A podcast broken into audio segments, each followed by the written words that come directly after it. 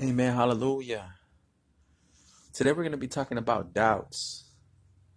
You know, times happen where sometimes we may even have doubts and we may have questions and we, we go through things and we may feel, we may feel as though that, you know, we might be losing our faith or begin to question things and wonder if things are, are, are manifesting, you know, but we just need to trust in God, even though, I mean, even though we, we feel that we're not seeing results, we got to have faith in God.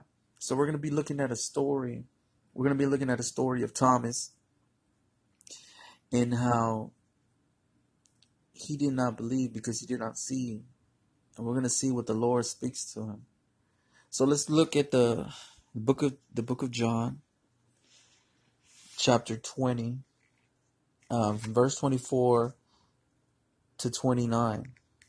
And the verses say, the word of God says, Now Thomas, one of the twelve called the twin, was not with them when Jesus came. So the other disciples told him, We have seen the Lord. But he said to them, Unless I see in his hands the mark of the nails, and place my finger into the mark of the nails, and place my hand into his side, I will never believe. Eight days later, his disciples were inside again, and Thomas was with them, although the doors were, were locked.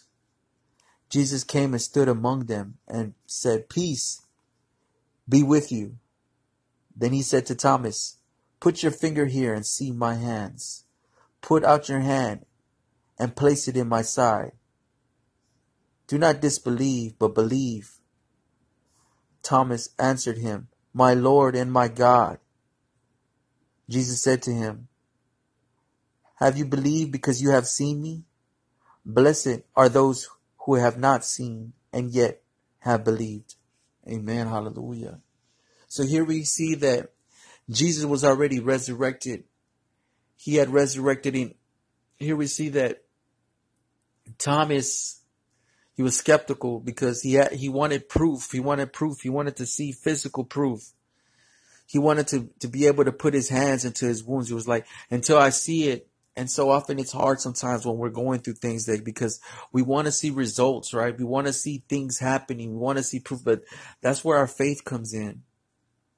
That's where our faith comes in is that we need to believe without seeing. And I know it's hard. And I like to tell you that I never had doubts. And I like to tell you that I, I never had questions. And I like to tell you that I, I've never felt as though my faith was leaving me.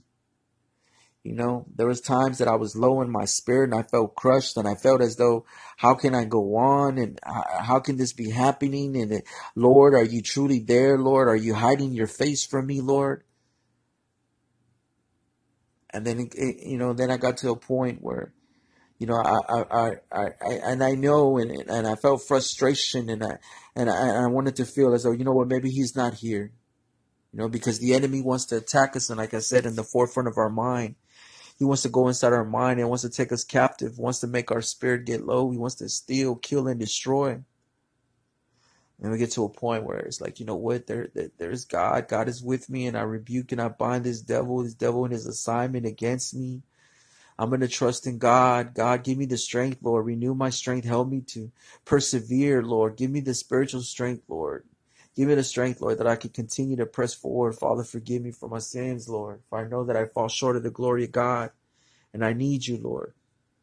I need you with me, Lord. Please do not abandon me. Though, as I said, his word states that he would never leave us, never, never forsake us.